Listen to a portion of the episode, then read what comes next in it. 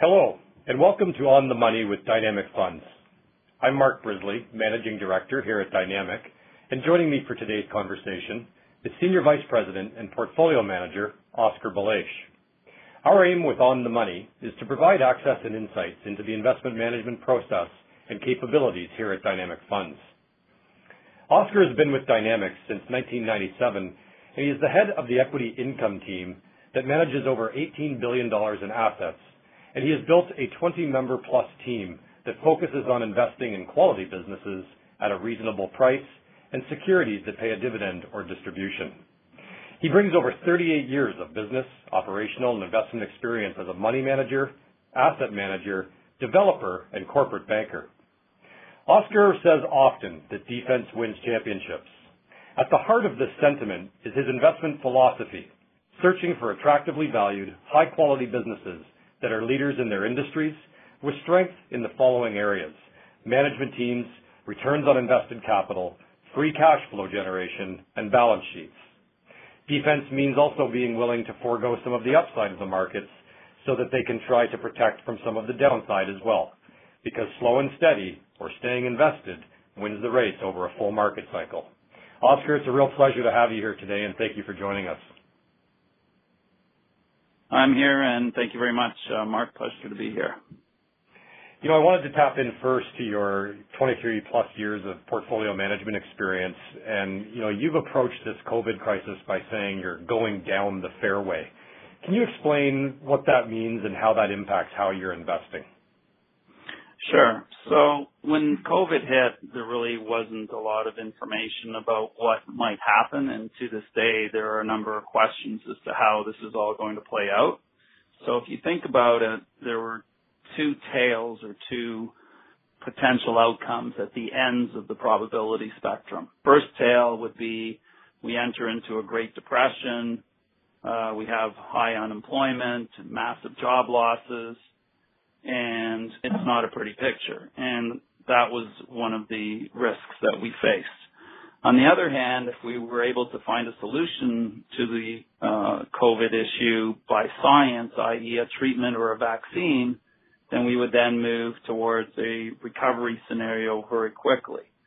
And so given at that time we didn't have the information that we do even today, a couple of months later, the positioning of the portfolio was more, do you want to be exactly wrong by saying one of these tail events is going to happen and or exactly right, or do you want to go down the fairway or go down the middle and adopt more of a neutral positioning so that whether one case or the other case goes, our primary mission is to protect capital, and we didn't want to be in a position where we were positioned for the extreme good case, and then the worst case happened. We would always err more towards protecting capital and protecting the downside.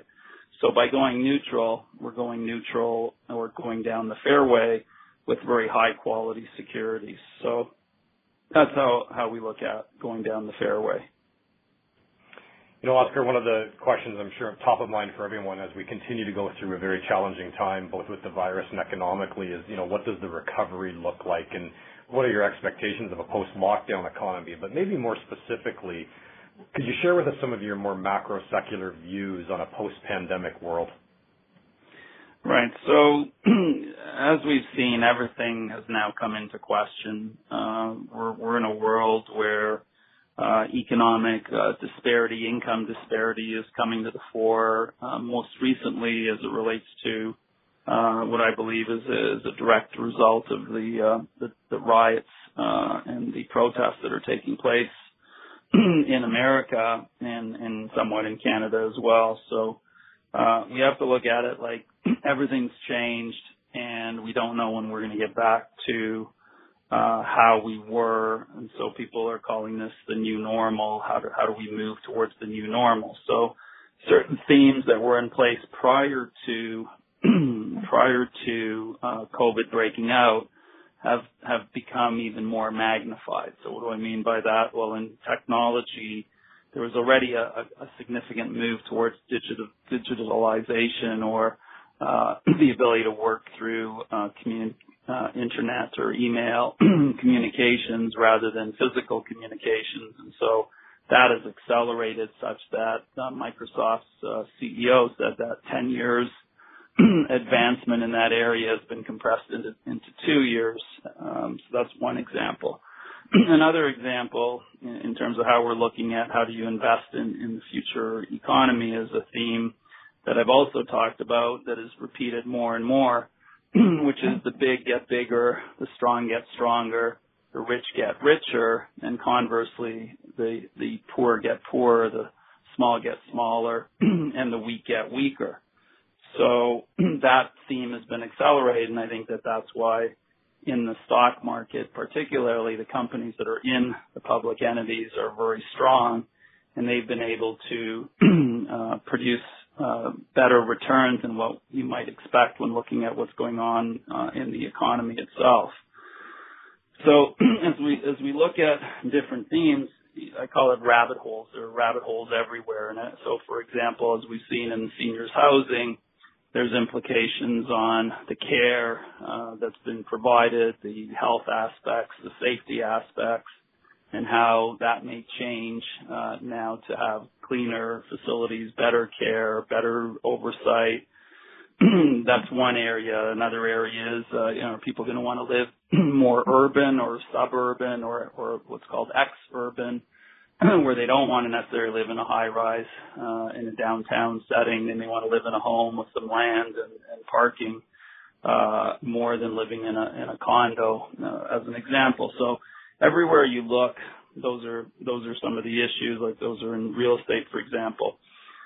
There's issues about labor versus capital, and we're going to be onshoring or bringing back supply chains that have been pushed out to the rest of the world. As part of globalization, we're going the other way now, and as part of that, you're going to bring factories closer to home. There's going to be more automation, more robotics, more technology. There's the issue of universal basic income as to how do you take care of these people. Like, and so that left tail that I talked about, the depression scenario, that was mitigated by fiscal and monetary stimulus coming from the government and the central banks. So how long can that keep going?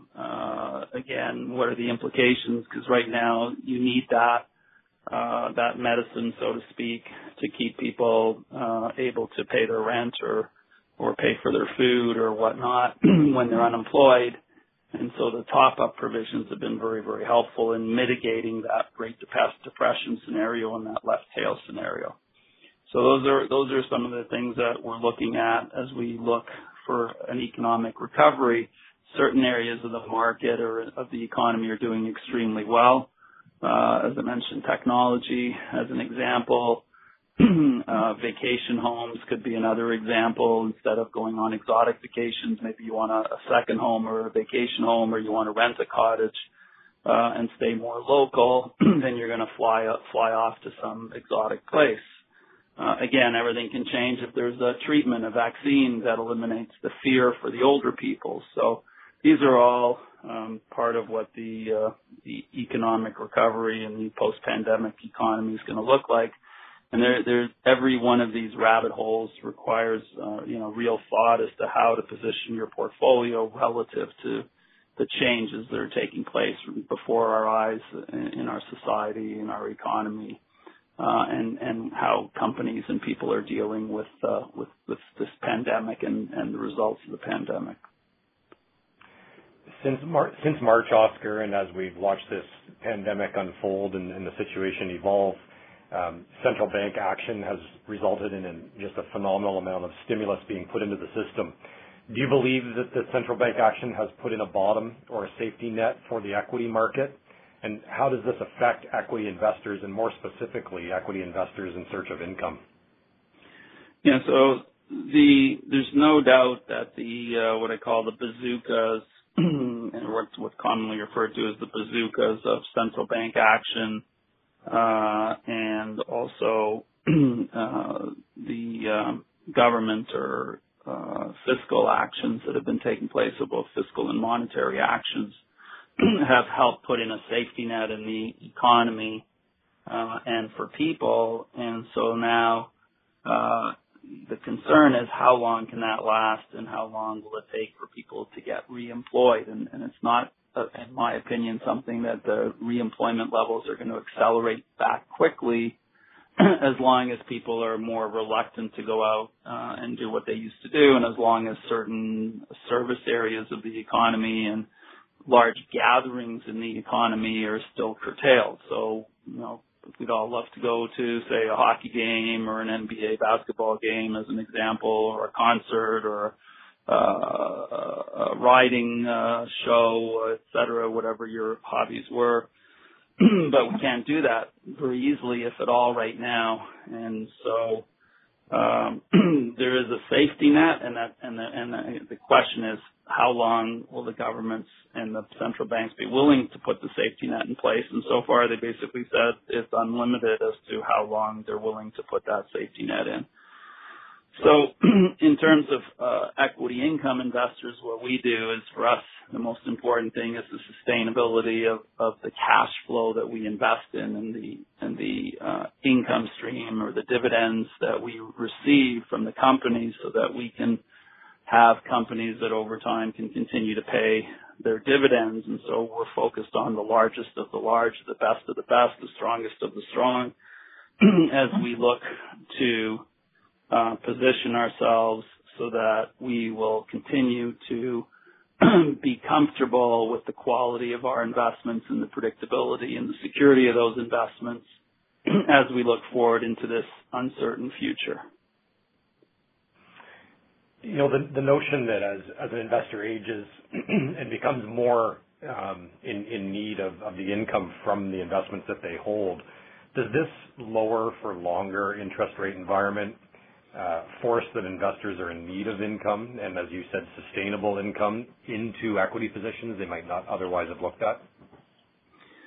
Yeah, the issue right now is that cash is incredibly low return. I think it's 25 basis points or 0.25% you can get on your cash in a high interest savings account.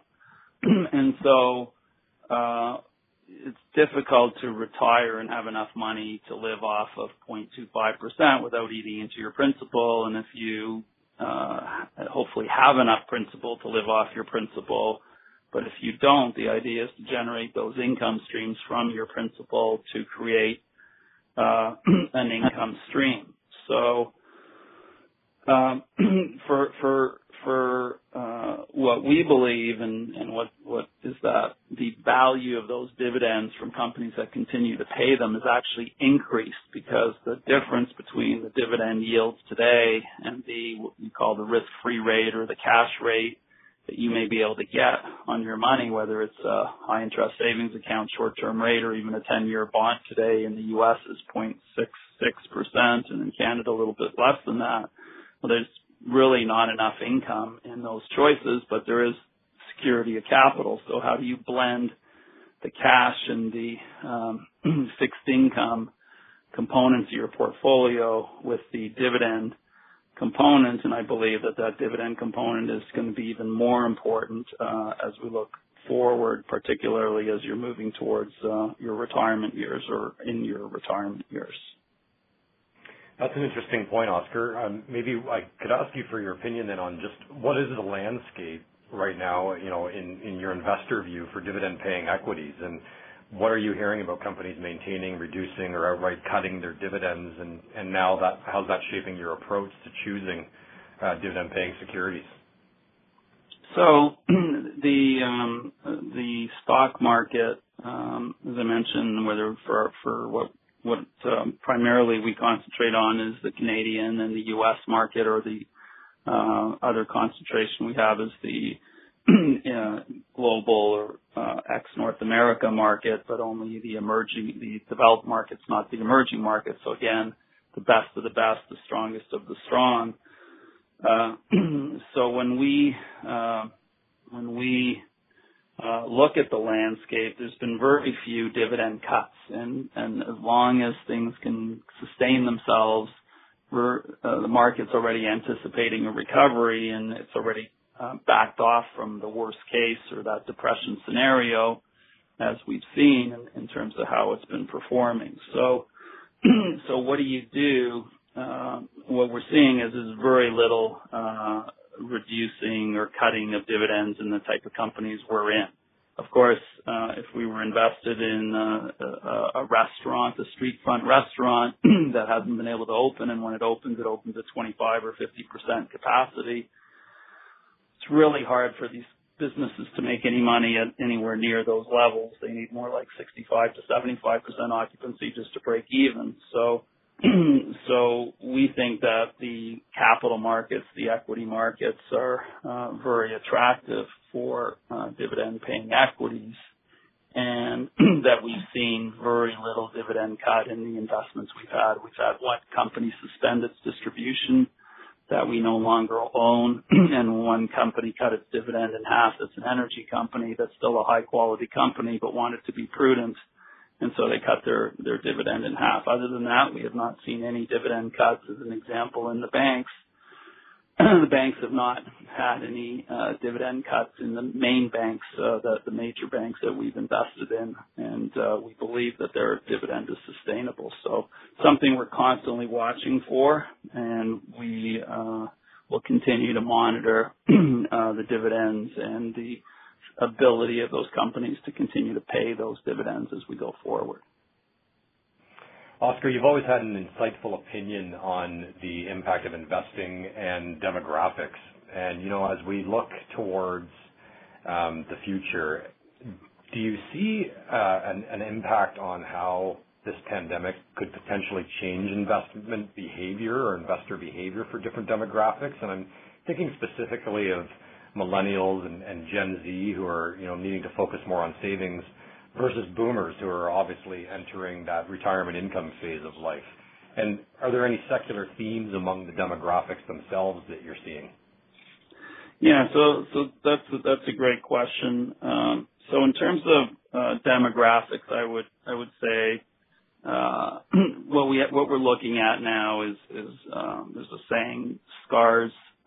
Wounds heal and scars last. And so, again, as part of the rabbit hole, what will investor behavior be? What will people's behavior be demographically as we move forward? So I put the demographics into three buckets from a financial perspective. The first bucket is the younger people, say under 30, who are finishing university or starting their first job or have a few years work experience. And for them, their financial position hasn't really changed significantly unless they've lost their job, and then they're just sort of hanging on.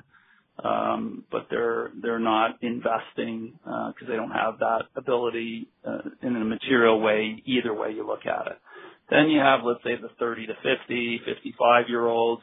That would be those who have now gotten married, who have families, who have a mortgage to pay, have expenses, and their situation is where I think that there could be some scarring, and that their approach is going to change as we go forward. So if you were running, you know, living your life well, but had expensive leased cars or a big mortgage, and now you've lost your job because it's in an industry that's been impacted, then your life has completely changed. And as you rebuild yourself, and hopefully things get back to this new normal, and we do find a cure, which, you know, I hope science prevails, and I believe science will ultimately prevail, then as you get back, you're going to want to save more. And so we're already seeing that. So even though there's money been putting into the system, people are saving their money now. They're not going out as much, they're not spending as much, and they're becoming bigger savers. So for those who may have experience going back to the Great Depression,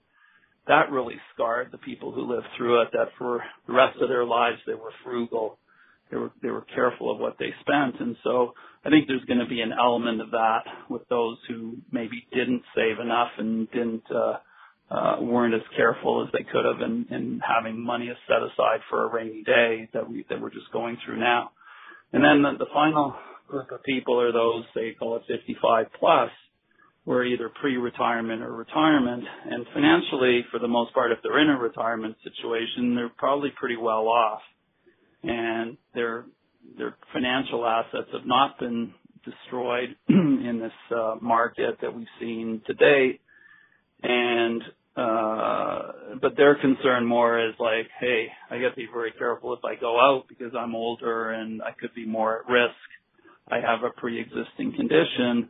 And so they may just move into more of a sheltering in place environment, say wanting to make more local vacations, not necessarily wanting to be going too far from home, second home, you know, maybe having a more amenities in their home. Those are sort of implications demographically that I see as we go forward. Oscar, you've been working, for more than 23 years in portfolio management, and all along that time you've been working very closely with investment advisors. What would you say to investors today about working with an advisor to find and build a resilient portfolio that can produce income, a goal that probably for many seems more challenging based on where we are today? Yeah, there's as we look forward, I think one of the most important things is that you've got to make sure you've got proper diversification of your asset base. If you had all your money in a restaurant, let's say, and you didn't diversify, then you'd have some issues today, or whether it's a restaurant, an airline company, a sporting event type of ownership. So diversification is very, very important.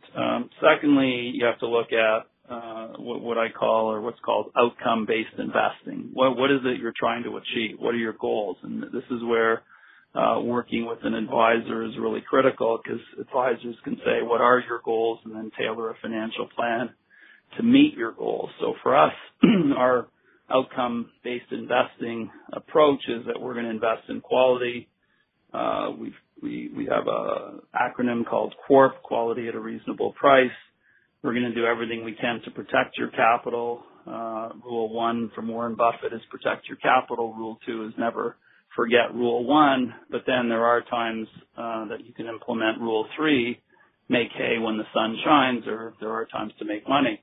And so you always have to have a view in that area.